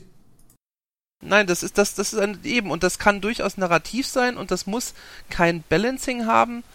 Das, das, also es, es gibt einfach genug Leute und das ist ein Fakt, die nicht so spielen, wie wir das von den Punktesystemen her kennen. Und das, das, das, die gibt es, die existieren, die sind nicht irgendein Phantom, das ich oder Games Workshop sich gerade ausgedacht hat. Diese und Leute die werden jetzt und, und, sie existieren je nach Markt und die werden jetzt voll Menge. von Warhammer Age of Sigma angesprochen. Und ja, und, kaufen sich das jetzt, weil sie das so gut finden. Es gibt es es gibt es gibt genug Leute, ich habe, ich guck mal, ich war jetzt in, in zwei normalen Fantasy-Läden in der Zeit und in zwei Games Workshop in der letzten Woche und habe mit den, mit den Leuten gesprochen. Und es gibt einfach eine Menge Spieler, die einfach zurückkommen und sagen, ich habe jetzt einfach mal meinen Kram aus dem, Kram aus dem Schrank genommen und spielen. Denen geht es nicht wirklich ums Gewinnen. Das ist einfach eine andere Gruppe von Spielern. Die gibt es auch im Warhammer Fantasy Bereich. Es gibt Leute, die sagen, oh, ich habe das vor zehn Jahren mal gespielt, ich habe in die letzte Edition reingeguckt, das war mir viel zu viel Aufwand, aber vier Seiten Regeln, das kann ich um hin und wieder mal Samstagabend zwei Stunden irgendwie mein, meine Vitrine auf der Platte gegen deine Vitrine zu spielen. Ja, also ich möchte das. jetzt nicht. Da ist es sogar das, was nicht, ich machen es, kann. Dass es rüberkommt, als wäre ich hier voll der, aufs Gewinnen fokussiert. Nur es ist für mich halt auch ein. Es ist für mich. Es ist Nein, da, darum geht es nicht. Was ich, was ich damit und, sagen will. Ähm, ja, und für mich auch was ich damit sagen will, ist, es gibt einfach Leute, die spielen bloß alle vier Wochen mal irgendwas. Für die ist das nur so was unter ferner Liefen. Da sind vier, vier, vier Seiten Regeln sind zu machen. Das sind die Leute, die vielleicht Siedler auf Katan spielen, aber ganz bestimmt nicht ähm, Twilight Empire. Das ist auch ein Markt, die existieren, ja, auch für Tabletopper. Also, es wurde mir halt im GW auch gesagt, dass man äh, Warhammer auch schon immer so spielen konnte, dass man aufstellt und sieht, ja, okay, die Schlacht gewinne ich nicht und nach drei Runden bin ich wahrscheinlich komplett aufgerieben, aber ich versuche heute mal in Runde 4 zu kommen. Ist ein Spielansatz, auf den ich persönlich auch keine Lust hätte. Ich, das ist auch meine Motivation beim Tabletop-Hobby, ist neben dem Malen und Basteln der Miniaturen und des Geländes, ist äh, Spiele zu spielen, wo am Anfang ungefähr ein 50-50 Verhältnis ist und dann durch ein bisschen Würfelglück und vielleicht durch die ein oder andere taktisch kluge, richtige Entscheidung oder auch einfach mal durch einfach nur unverschämtes Glück äh, am Ende zu gewinnen, also meine Chancen zu maximieren. So, äh, ich bin jetzt auch nicht der knallharte Turnierspieler, will ich auch nie sein. Ich habe keine Zeit, noch keine Lust, mich in ein System so tief reinzuknien, dass ich äh, wirklich sagen kann, äh, ich kann da mit richtig aktiven Turnierleuten mithalten. Aber äh, es geht mir schon auch ein bisschen darum, dass ich die Chance habe zu gewinnen. Ich will halt einfach, wie bei dem Brettspiel, auch das Gefühl haben, es ist eine Partie auf Augenhöhe. Ähm, und von daher kann ich diesen Ansatz mit dem, ich versuche mal eine Runde weiterzukommen, auch nicht wirklich nachvollziehen. Aber wenn Leute so spielen wollen, können sie es mit Age of Sigma ganz gut. Man kann auch sagen, okay, ich probiere mal, wie lange halten äh, fünf Sigmarines gegen Chaos-Truppen aus und der andere darf seine Modelle, immer wenn ich sie erschlagen habe, wieder äh, am Feldrand neu aufstellen und wieder ins Spiel bringen oder irgendwie so. So kann, klar kann man so spielen, aber trotzdem, es ist meiner Meinung nach, wenn man ein Spiel verkauft, verkauft man ein Produkt, mit dem man halt auch, mit dem beide Seiten halt irgendwie einen Vergleichswert und eine Chance haben sollen. Also einfach etwas, man verkauft eigentlich etwas, wo Begegnungen auf Augenhöhe ohne weiteres möglich sein sollen. Ja, das sehe ich ganz genauso wie der Tom. Das ist halt, das ist halt bei, bei Age of Sigma jetzt erstmal, erstmal nicht so. Wer weiß, was noch kommt, aber jetzt erstmal ist es so, äh, die Regeln sagen ja, stell auf, was du willst. Aber wir sind jetzt schon fast wieder eine Stunde dabei und äh, lasst uns mal auf die, ja, ja, lass, lass uns mal aufs eigentliche Spiel eingehen. Ähm, das, da kann ich jetzt ganz kurz anfangen, weil ich fand das, was ich gespielt habe, ziemlich langweilig. Ähm, die Regeln haben gut funktioniert. Es ist halt wenig. Es ist aber auch dieses, äh, die Basis zählt nicht. So, und ich habe mit zwei Leuten gespielt, die haben 40.000 gespielt, die haben schon diverse andere Tabletops zumindest mit kurz gespielt, die spielen War Machine und ich musste denen immer sagen, Achtung, denkt dran, ihr müsst nicht von der Base messen, es reicht, ihr messt vom Modell.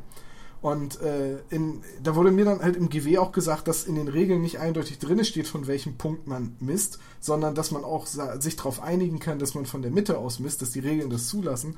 Und so lese ich die Regeln aber nicht. Also so wie ich die Regeln lese, steht vom nächsten Punkt des Modells und das ist einfach der, die äußerste Spitze, die am nächsten dran ist, also der minimale Abstand zwischen den beiden Modellen.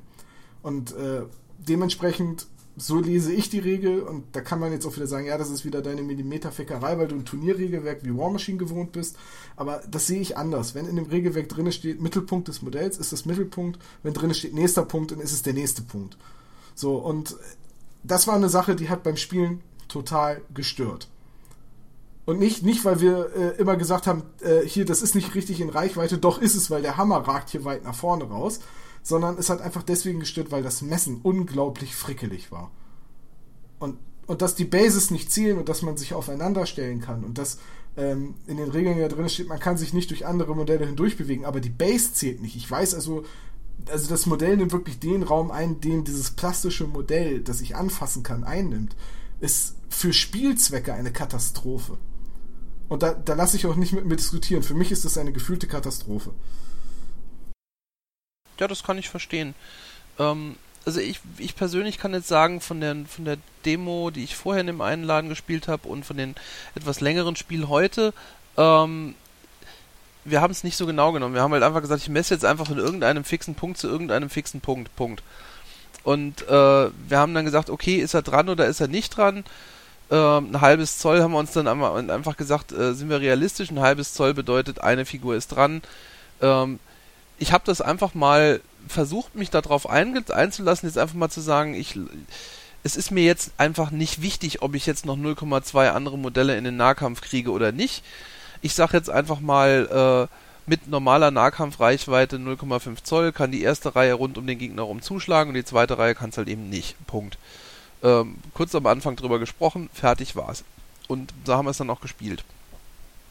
Ich stimme dir zu, wenn du, und lass mich da ganz kurz zu Ende reden, ich stimme dir zu. Ähm, das sind viele Konzepte, die sich mit unserer jetzigen oder mit, die sich mit der Art und Weise, wie ich normalerweise spiele oder wie die meisten Leute normalerweise spielen, nicht unbedingt vertragen. Man denkt sich, wozu habe ich die Regeln dann?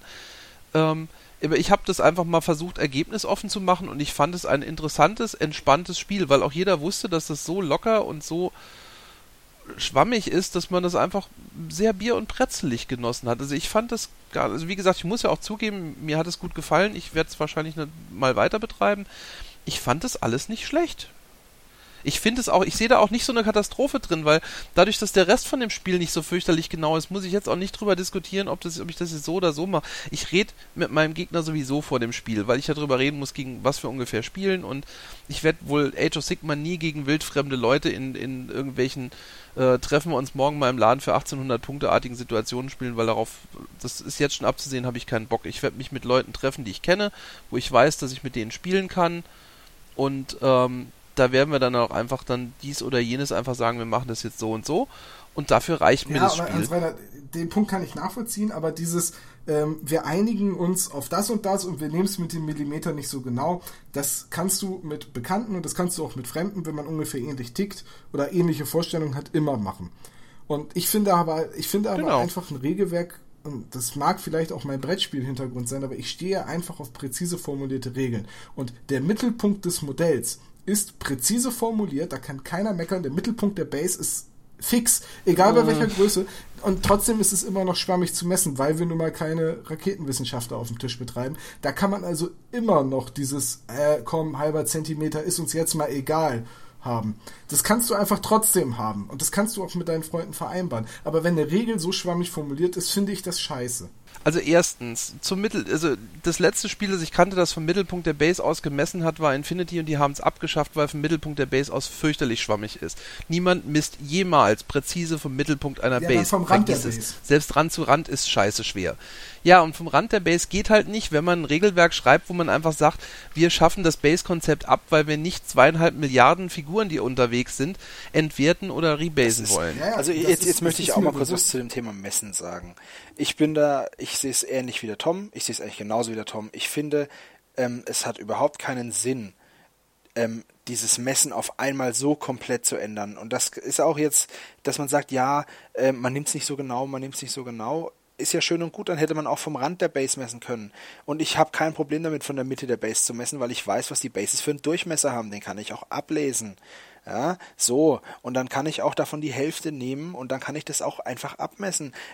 In jedem Spiel ja, also misst du vom Rand der Base und addierst dann was nein, drauf und rum. Nein, das aber ich, ganz lang. ehrlich, ich habe einfach, nein, ich habe damit Doch. gemeint, ich weiß, das ist eine 25 mm Base, dann hat die, das ist der Durchmesser, ja, und dann kann ich doch auf meinem Maßband sehe ich doch, wie viel ich, wie viel ich über Modell bin. Dann weiß ich doch, wo die Mitte ist. Und ganz ehrlich, ich fand es im Nahkampf blöd auszumessen. Nee, halt der Speer von dem, von dem Modell geht jetzt aber noch an das Modell dran. Das heißt, der kann noch zuschlagen, der kann nicht zuschlagen, weil der hat nämlich seinen Arm in die Richtung gedreht. Ja, warte, dann drehe ich den rum. Ja, dann mache ich da noch ein Häufchen draus. Ich finde es blöd.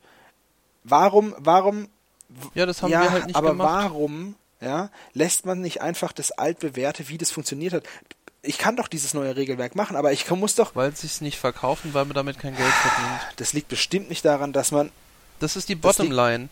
Ach, woran es bestimmt liegt, ist vollkommen irrelevant. Tatsache ist, dass sich Fantasy so schlecht verkauft hat, dass es für Games Workshop wert war, damit aufzuhören und Age of Sigma anzufangen. Ob das jetzt dran gelegen hat, weil sie scheiß Regeln geschrieben haben, oder ob das dran gelegen hat, weil man zu viele Figuren gebraucht hat, gefühlt, oder, oder, oder, ist doch vollkommen egal. Für einen Hersteller ist irgendwann einfach der Punkt erreicht, wo er sagen kann, geht das hier noch und geht das nicht, und dann überlegt man sich, kann ich das durch Modifikationen retten, oder gehe ich davon aus, dass ich es nicht durch Modifikationen retten kann.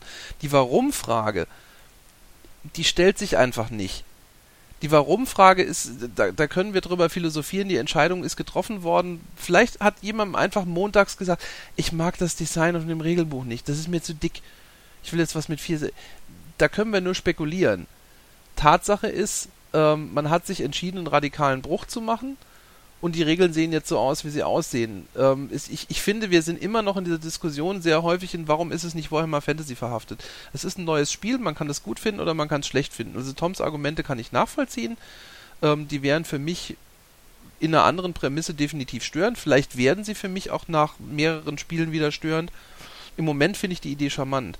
Und zum Thema Messen, ähm, ich finde es einfach dumm, so zu messen. Es ist einfach, ich habe intuitiv zusammen mit Philipp von den Bases zu den Bases gemessen. So.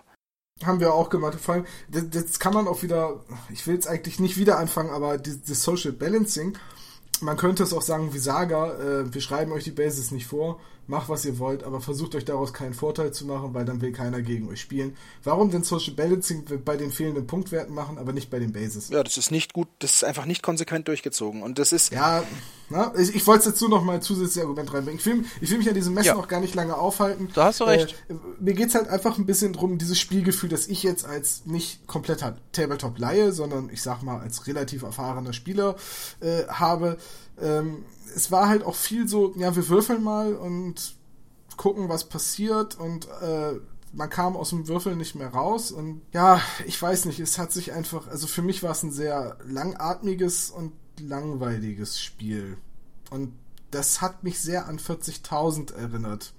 Es hat mich sehr, sehr viel an 40.000 erinnert und das ist ja auch das, was man öfters irgendwo liest, äh, dass das Warhammer Age of Sigma jetzt einfach viel näher an 40.000 dran ist vom Spielprinzip her mit Einschlägen von anderen Tabletops und das Gefühl hatte ich auch und da bin ich jetzt, ich persönlich sage jetzt, das ist ein Spiel, das mich nicht anspricht. Das, ich weiß, dass das meine persönliche Meinung ist und das geht bestimmt vielen Leuten anders. Ich kann auch nachvollziehen, was man an dem Spiel mag oder was man mögen könnte. Ähm, aber mich hat es da an der Stelle einfach nicht berührt. Ich weiß nicht, wie habt ihr die Spielsituation wahrgenommen? Ich will jetzt wieder nicht den Vergleich zu Fantasy ziehen, äh, weil es ist ein anderes Spiel, aber wie, wie habt ihr das wahrgenommen? Habt, habt ihr das wirklich als spannendes Gameplay empfunden? Ähm, nur zum Teil. Also das erste Spiel, ähm, diesen, die, die Chefs sozusagen oder fast die Chefs gegeneinander, das war schon ein bisschen komisch. Vor allem steht in der, in der Beschreibung ja auch, ähm, wir wissen, das ist nicht gerade subtil und es steht dran, achte darauf, wann du angreifst. Ähm, es ist aber nicht möglich, irgendwie einen Tanz aufzuführen, weil die Reichweiten zu blöd sind. Also du kannst, du läufst ja 6 Zoll oder halt 10 Zoll mit dem Drakot zum Beispiel. Du läufst jetzt 10 Zoll von deinem Gegner weg. Ähm, die Platte ist ja nur 24 Zoll groß. Der Gegner läuft dir 6 Zoll hinterher und greift mit 2 w 6 an und muss dann auf ein halbes Zoll rankommen. Was, äh, das schafft er fast immer. Also das ist, du hast auch nicht die Möglichkeit, jetzt da groß taktisch rumzulaufen. Vor allem musst du ja, du kannst ja auch laufen, wie du willst. Du musst ja zum Angreifen auch keine gerade Linie laufen. Und das sind halt die Sachen, wo dann wieder dieses, wo ich mir denke, okay, wenn sie da noch ein oder zwei Formulierungen mit reingebaut hätten, hätte das Ganze nochmal ein bisschen eine taktischere Tiefe bekommen. Und dann wäre das Ganze vielleicht auch spannender geworden.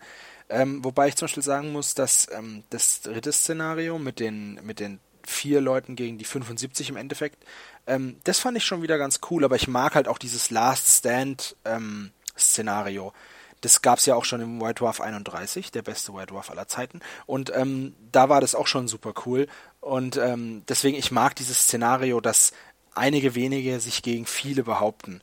Ähm, aber ja, spannend ist es dann nur dadurch geworden, dass ich mich halt die ganze Zeit verwürfelt habe und ähm, dann halt im ersten Zug schon mal den ersten Soldaten verloren habe. Und dann habe ich mir gedacht, okay, jetzt wird es ein bisschen knifflig. Aber ja, hm.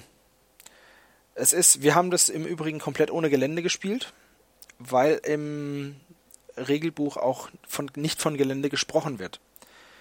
Zumal die Spielfeldgröße auch bei diesem, bei diesem Wellenspiel 24 auf 24 Zoll ist.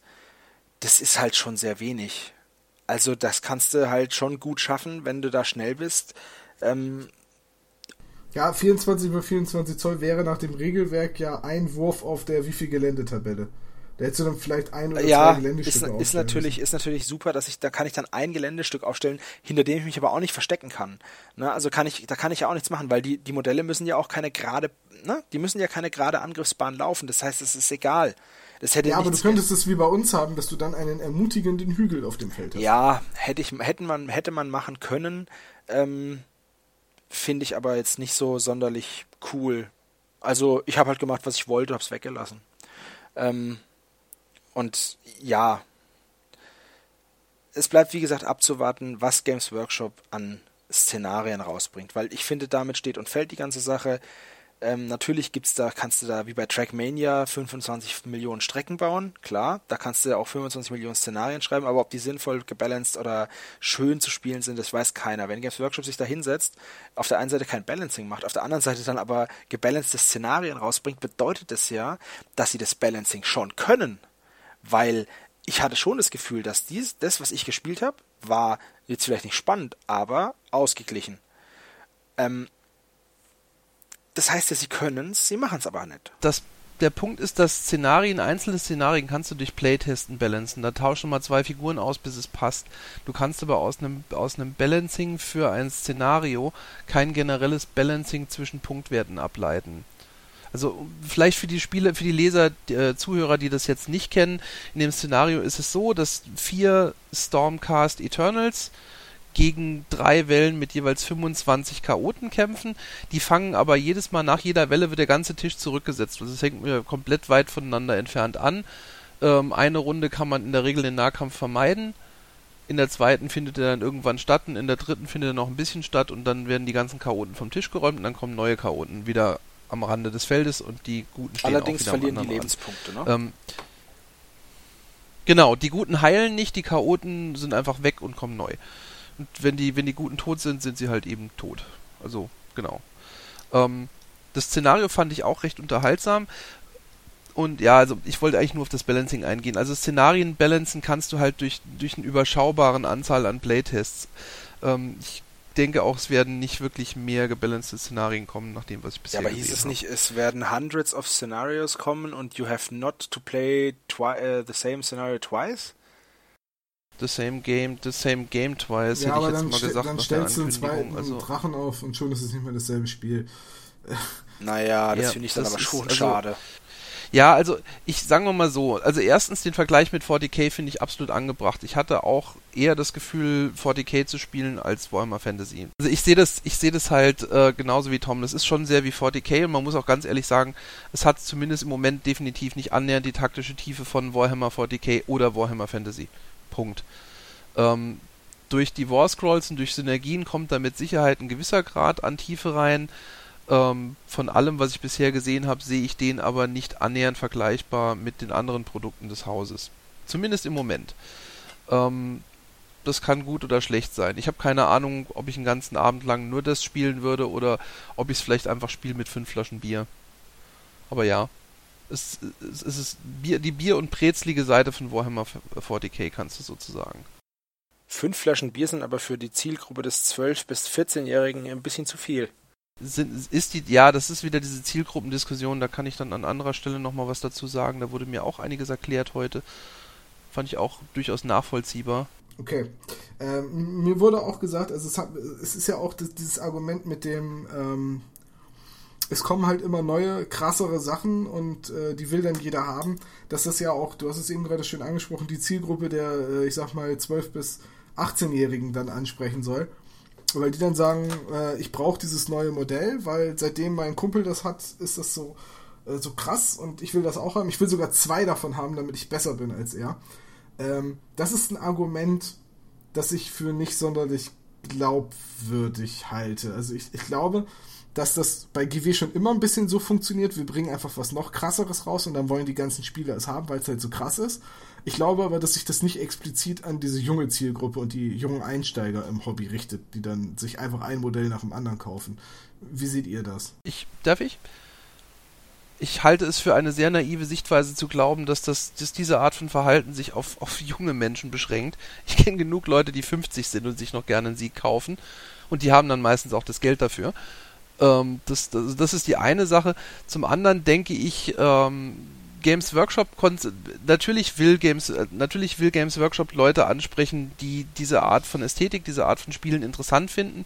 Das sind in der Mehrzahl junge Männer und ich sag mal junge Männer in einem Alter zwischen keine Ahnung 13 und 25 oder sowas.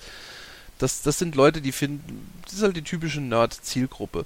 Ähm, ich glaube nicht, dass das Pay to Win was ist, was bei, bei jüngeren Menschen grundsätzlich besser verfängt als bei älteren Menschen.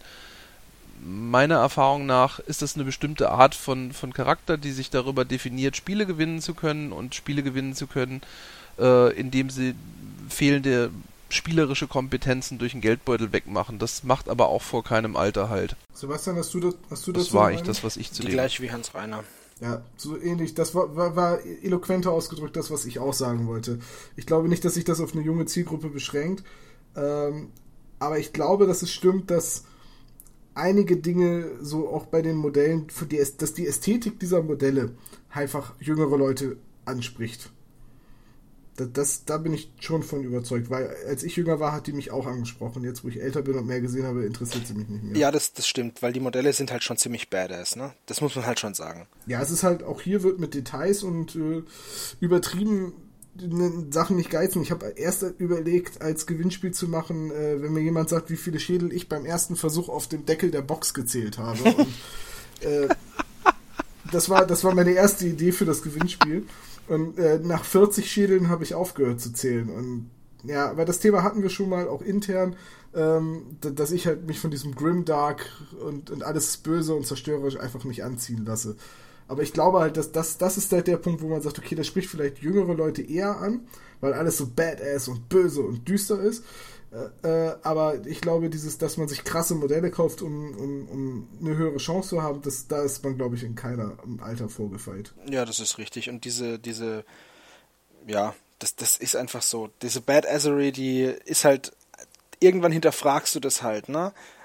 Und dann ist es halt vorbei wenn du dir denkst, ja, warum ist denn das eigentlich alles so badass und warum sind denn die alle so, so mega aggressiv und jeder ist immer wütend und überall blitzt's und dann denkst du dir auch so, ja, okay, gut, das ist jetzt vielleicht, das ist jetzt nicht nur noch ein bisschen over the top, sondern das ist jetzt einfach, das ist jetzt einfach schon lächerlich, weil, ähm, ja. Ja, es ist halt immer, es ist immer Krieg, der dauert immer ewig, es ist, also, weißt du, es ist immer das Gleiche. Ähm, mal blöd gesagt, ich bin von uns drei mit Abstand der Älteste. Nicht mit viel Abstand, aber ja aber mit Abstand. Äh, ich, ich denke mal, ich habe für mich mal irgendwann festgestellt, dass das läuft in Kreisen. Dinge, die man jünger cool findet, über die wächst man in einem gewissen Alter hinaus und wenn man älter wird, findet man sie vielleicht wieder cool und ansprechend. Wobei mir die Schädel auch tierisch auf den Keks gehen. Also Games Workshop Produkte ohne Schädel, äh, da würde ich gleich doppelt so viele von kaufen. Das ist auch der Grund, warum ich Chaos nicht ertragen kann. Also ja, an alle da draußen, ja, ich kann Chaos und, und Dark Elves und Dark Elder nicht ertragen. Wenn ich nie wieder in meinem Leben einen schlecht modellierten Kunststoffschädel sehen muss oder einen gut modellierten, was das anbetrifft, äh, dann ist es immer noch einer zu viel. Ähm, davon ab, die, die Badassery transportiert natürlich was, was eher jüngere, also was, was heißt, was vor allen Dingen Männer anspricht, glaube ich. Ich glaube, das ist einer der Gründe, warum das Games Workshop diese Ästhetik spricht vor allen Dingen halt Frauen meistens nicht besonders an. Ich finde aber zum Beispiel die, die neuen Modelle, diese Stormcasts, finde ich deswegen sehr schön, weil sie eigentlich trotz der ganzen Details ein relativ schlichtes Design haben. Also es ist zwar barock für Space Marines, aber äh, im Grunde genommen ist es ein schlichtes, einfaches Rüstungsdesign, keine Schäden. Wobei ich sehr herzhaft lachen, oder? Nee, wobei ich sehr herzhaft lachen musste, mh, als ich bei einem unserer Hörer äh, im Blog gesehen habe, dass er die Stormcast Eternals bemalt hat wie aus dem Buch und statt dem Blitz einfach so ein Ultramarine U auf dem Schulterpanzer. ich habe das gesehen und einfach herzhaft gelacht. Ja, äh, ist aber auch so, dass Sehr zum schön, Beispiel ja. ähm, in dem Regelbuch unter den, wie heißt es jetzt gerade wieder, die, die Ikonen der Schlacht oder irgendwie sowas, irgend so ein cooles, cooles Wort wieder, ähm, da ist halt auch der Blitz auf der Schulter, den sie ja in den Adern und aus den Augen und sonst wo haben, der ist halt einfach eins zu eins die Heraldik der Schlacht heißt äh, eins zu eins der Blitz aus für die Sturmauswahlen aus aus 40k, ne?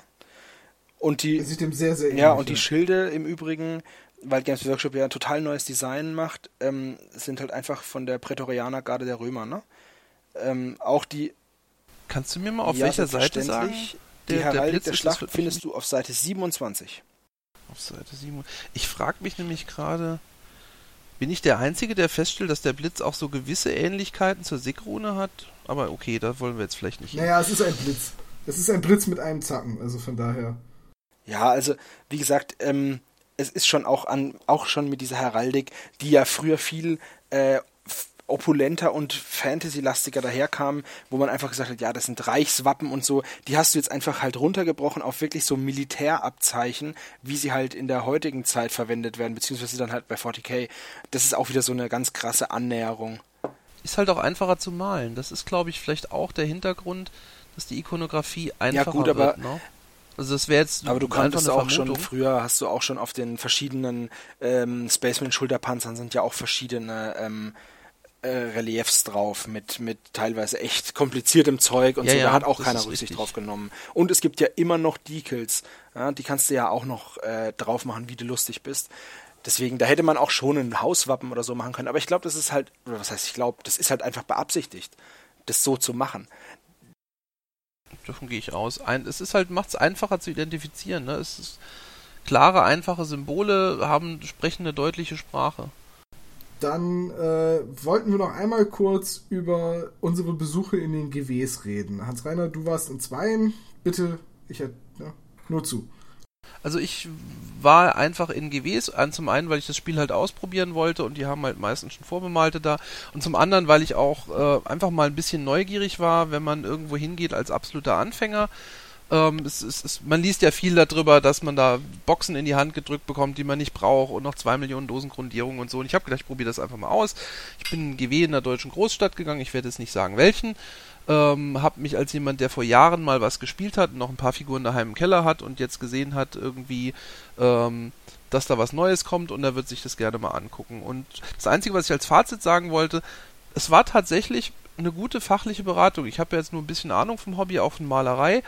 Man hat nicht versucht, mir Ware zu verkaufen. Im Gegenteil, man hat mir sogar stellenweise gesagt, das muss jetzt vielleicht noch nicht sein, mach doch erstmal was mit deinen alten Sachen oder guck mal, ob das nicht vielleicht geeignet ist. Ähm, deswegen, es scheint, dass zumindest mal in einigen GWs diese, diese äh, Pushing, dieses Pushing von Ware an Anfänger nicht mehr ist und das wollte ich einfach als positives Signal mal gesagt haben. Ja, und bei dem anderen GW war es dann halt so, da, da kennt man sich schon ein bisschen länger. Ähm, und ähm, da war es dann halt wie zu erwarten war. Das war aber auch, es ist insgesamt einfach eine nette Atmosphäre. Ich wollte da auch einfach mal ganz ehrlich sagen, wir, wir zerreißen uns da vieles Maul über schwitzende Leute und so. Es gibt auch ganz normale Geschäfte, die einfach hell ausgeleuchtet mit netten Mitarbeitern sind. Ja. Ja, also ich war ja auch im, im, im GW und ähm, ich habe dieses, diese, ich bin ja jetzt seit Jahren nicht mehr in dem Games Workshop gewesen, also bestimmt seit fünf Jahren nicht. Und diese Gerüchte oder diese Aussagen, die man immer hört oder was mir teilweise auch von ehemaligen GW-Mitarbeitern erzählt wurde, dass man halt den Leuten auch relativ schnell eine Box in die Hand drücken soll, weil der Kunde dann schon mal Kontakt zur Ware hat und es dann wahrscheinlicher ist, dass er sie mitnimmt. Und diese Verkaufsstrategien, von denen man immer hört, ähm, das hat sich jetzt bei mir bei dem Besuch auch nicht bestätigt. Ich habe nicht gesagt, dass ich ein absoluter Neuling sei oder ein Zurückkehrer. So, ich habe gesagt, ich habe noch nie Warhammer Fantasy gespielt und ich würde dieses neue Age of Sigmar gerne einmal ausprobieren ähm, weil ich jetzt gehört habe, dass da was Neues kommt. Und äh, dann hat man mir den Laden sogar eine halbe Stunde früher, obwohl eigentlich noch Mittagspause war, äh, geöffnet und hat mich reingelassen. Sauberer, heller Laden, keine schwitzenden Leute, dass man das dazu sagen muss. Das ist erschreckend, nee, eigentlich ist es eine Selbstverständlichkeit so. Und äh, man hat mir das Spiel sehr professionell äh, präsentiert. Man hat mich nicht dazu animiert, irgendwas zu kaufen. Und am Ende, nach einem sehr freundlichen und sehr ausgewogenen Gespräch, hat man mich sogar noch nach meiner persö ganz persönlichen, offenen Meinung zum Spiel gefragt und hat alle Kritikpunkte, die ich gezählt habe, aufgenommen, hat natürlich Argumente erwidert und äh, es ging, es war auch klar, dass es natürlich darum geht, hier auch was zu verkaufen. Äh, aber ich fühlte mich in keiner Form irgendwie gegängelt oder man hat mir auch keine Box in die Hand gedrückt. Man hat nicht gesagt, hier, da hinten ist sie, nimm sie mit und hier ist das neue Goldspray. Also diese Gerüchte haben sich in dem Fall nicht bestätigt. Ich bin da total nett und freundlich beraten worden. Ähm, vielleicht noch eine Sache. Ich habe dann auch erzählt bekommen, auf Nachfrage hin, in, in, wie gesagt, bei, bei dem GW, wo ich länger war, das war wohl früher tatsächlich auch Geschäftspolitik von GW. Die ganzen Verkäufer sind dazu angehalten worden, genau diese, diese typischen Verkaufsförderungssachen, wie wollen sie noch eine Apfeltasche dazu, ähm, zu machen. Und anscheinend ist aber GW davon auch äh, offiziell abgerückt und macht das heute nicht mehr. Und ähm, das, das erklärt dann anscheinend auch, warum das insgesamt irgendwie. Also ich fand es ja einfach angenehmer war. Es ist halt wie ein Besuch in einem Fachgeschäft und nicht wie ein Besuch äh, äh, am Drogenmarkt um die Ecke vom Bahnhof oder sowas. Ja, ich weiß, was du meinst. Äh, Ihr müsst alle keine Angst haben. Genau, also wir können also quasi, wenn man sich ganz unverbindlich über Age of Sigma informieren will, auch den Gang in den lokalen GW empfehlen.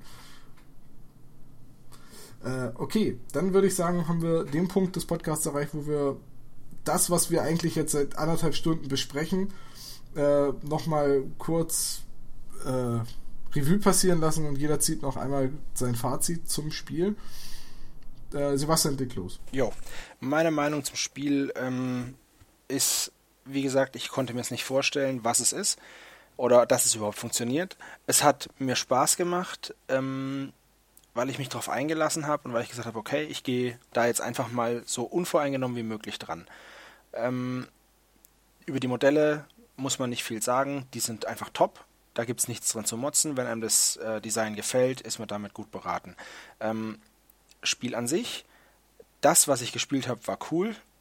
Aber die Frage ist, die habe ich auch vorhin schon gestellt, was passiert, wenn ich das, was mir angeboten wird, an Szenarien durchhabe? Was mache ich dann? Ist dann noch genug ähm, Substanz in dem Spiel, dass ich dann weiterspielen kann? Oder wird es mir dann langweilig? Und die Gefahr sehe ich halt momentan. Ähm, entweder wird es langweilig oder es wird unspielbar, weil ich nicht in der Lage bin, ordentlich zu balancen, weil halt einfach irgendein Werkzeug fehlt, um das Balancing irgendwie darzustellen oder abzubilden. Ähm, trotzdem würde ich es nicht als den Untergang des Tabletops bezeichnen oder ja, den Sargträger von Warhammer Fantasy. Warhammer Fantasy ist schon vor längerer Zeit gestorben. Das hat noch keiner mitbekommen. Und ähm, das ist jetzt halt einfach ein Reboot. Neuer Hintergrund, bleibt auch abzuwarten, was damit passiert. Es ist jetzt einfach noch viel zu früh, um es zu verteufeln. Deswegen probiert es aus, bildet euch eure eigene Meinung ähm, und hatet nicht einfach drüber ab, nur weil es nicht mehr das ist, was es mal war oder weil es was ersetzt, was mal vorher da war. Ähm, mir hat es Spaß gemacht. Ob es mir lange genug Spaß macht, dass ich da richtig viel Zeit investiere oder auch mal Geld oder so, das weiß ich jetzt noch nicht. So ehrlich bin ich, dass ich jetzt sage, weiß ich nicht. Das ist so mein Fazit. Mehr habe ich dazu eigentlich nichts zu, nicht zu sagen. Ja, also ähm, die, die grundlegende Message teile ich eigentlich mit dir. Ähm, ich muss für mich sagen, für mich war das die letzten paar Wochen, äh, wie soll ich sagen, in Bezug auf Age of Sigma eine emotionale Achterbahnfahrt. Ich war am Anfang sehr, sehr optimistisch, dann war ich äh, in der letzten Woche, nachdem die Regeln geleakt haben, äh, und äh, eher pessimistisch und äh, auch besorgt. Und ich muss jetzt sagen, ähm, im Moment bin ich positiv gestimmt und habe mich entschieden einzusteigen, allerdings auf einem begrenzten Umfang. Ich habe mir die Startbox besorgt. Ich werde wahrscheinlich versuchen, meine, meine Cornies gegen äh, eine, eine halbe Box Sigmariten, also gegen die Sigmariten sozusagen einzutauschen. Und das ist dann erstmal mein Einstieg in Age of Sigma. Ich sehe das relativ entspannt. Mir gefallen die Figuren ganz gut und so 30 Stück davon irgendwann mal spaßeshalber mit der Airbrush und so weiter zu bemalen. Warum nicht? Ich finde die halbwegs, ich finde die schön und ähm, dann werde ich es halt spielen oder auch nicht. Ähm, ich werde es bestimmt ein paar Partien lang spielen und wenn ich das Gefühl habe, das, was du sagst, es kommt einfach nicht genug nach oder ich finde für mich keinen Weg, dass mir das Spiel ohne übertriebenen Arbeitsaufwand Spaß macht, dann wandern die einfach wie Figuren von anderen Spielen auch schon in der Vergangenheit einfach in die Vitrine oder in die Abstellkammer oder was auch immer und dann stehen die halt da. Ähm, den Weg hat vorher eine wesentlich teurere Menge Camry-Soldaten auch schon angetreten. Das ist dann halt so Im Moment sehe ich es als Spieler, kann man einsteigen, das kann man mal probieren. Das ist äh, für einen Huni auch tatsächlich, was das Hobby anbetrifft, vertretbar. Wenn es dann sein soll, ist gut und wenn es nicht sein soll, dann ist es halt wieder mal ein Spiel, das ich angefangen habe und nicht gebraucht habe. Hat jeder von uns bestimmt ein paar von dem Schrank. Äh, mein Fazit und das kündige ich schon mal ein, das wird jetzt wahrscheinlich viel positiver ausfallen und sich viel positiver anhören, als man jetzt vielleicht erwarten würde nach dem Gespräch, das ihr gerade gehört habt. Äh, ich denke, mit Warhammer Age of Sigma ist erstmal ein neues Spiel auf dem Markt erschienen, das den Grundansatz hat, möglichst einfach zu sein. Ein vierseitiges Regelwerk muss man im Tabletop-Bereich erstmal hinkriegen. Äh, ich persönlich finde, dafür hat GW beziehungsweise hat das Spiel an sich auch einen Preis gezahlt. Es sind halt einfach viele Dinge, die einem etwas erfahreneren Spieler seltsam aufstoßen und die ich auch einfach nicht schön gelöst finde, auch nicht für Einsteiger schön gelöst finde, die vielleicht irgendwann mal den Blick über den Tellerrand wagen und dann sich 41.000 angucken oder vielleicht auch mal ein Nicht-GW-Spiel. Ähm, da sind halt einfach Hürden, die genommen werden müssen, die finde ich unschön. Die Box ist vom Material her natürlich super. Die Modelle sind sehr detailliert. Das Design muss man mögen und ich gebe ganz ehrlich zu, je öfter ich mir die Sigmariten angucke, desto besser gefallen sie mir. Äh, auch wenn ich Goldmodelle nicht so mag und sie einfach zu sehr nach Space Marines aussehen und mich diese Space Marine Optik halt auch nicht mehr anspricht. Äh, ich bin da ganz ehrlich, Age of Sigma ist ein Spiel, das man gut ausprobieren kann. Es ist auch ein gutes Spiel, um Leuten, die keine Ahnung vom Hobby zu haben, mal so in Grundzügen ein Tabletop zu präsentieren. So wie ich das gerne mit solchen Leuten mache, dass ich irgendein Spiel nehme und dann einfach ein paar Sonderregeln weglasse und es halt einfach simplifiziere, dass es, es auf diesen äh, Modelle bewegen und Würfelcharakter herunterbreche mit ein paar Sonderregeln.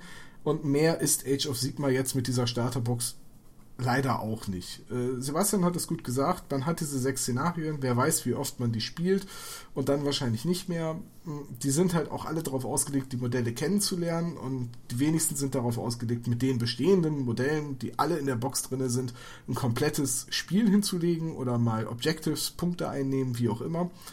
Ähm, das ist halt einfach fraglich, aber ich sag mal, man, man kann den Blick in Age of Sigma auf jeden Fall einmal riskieren.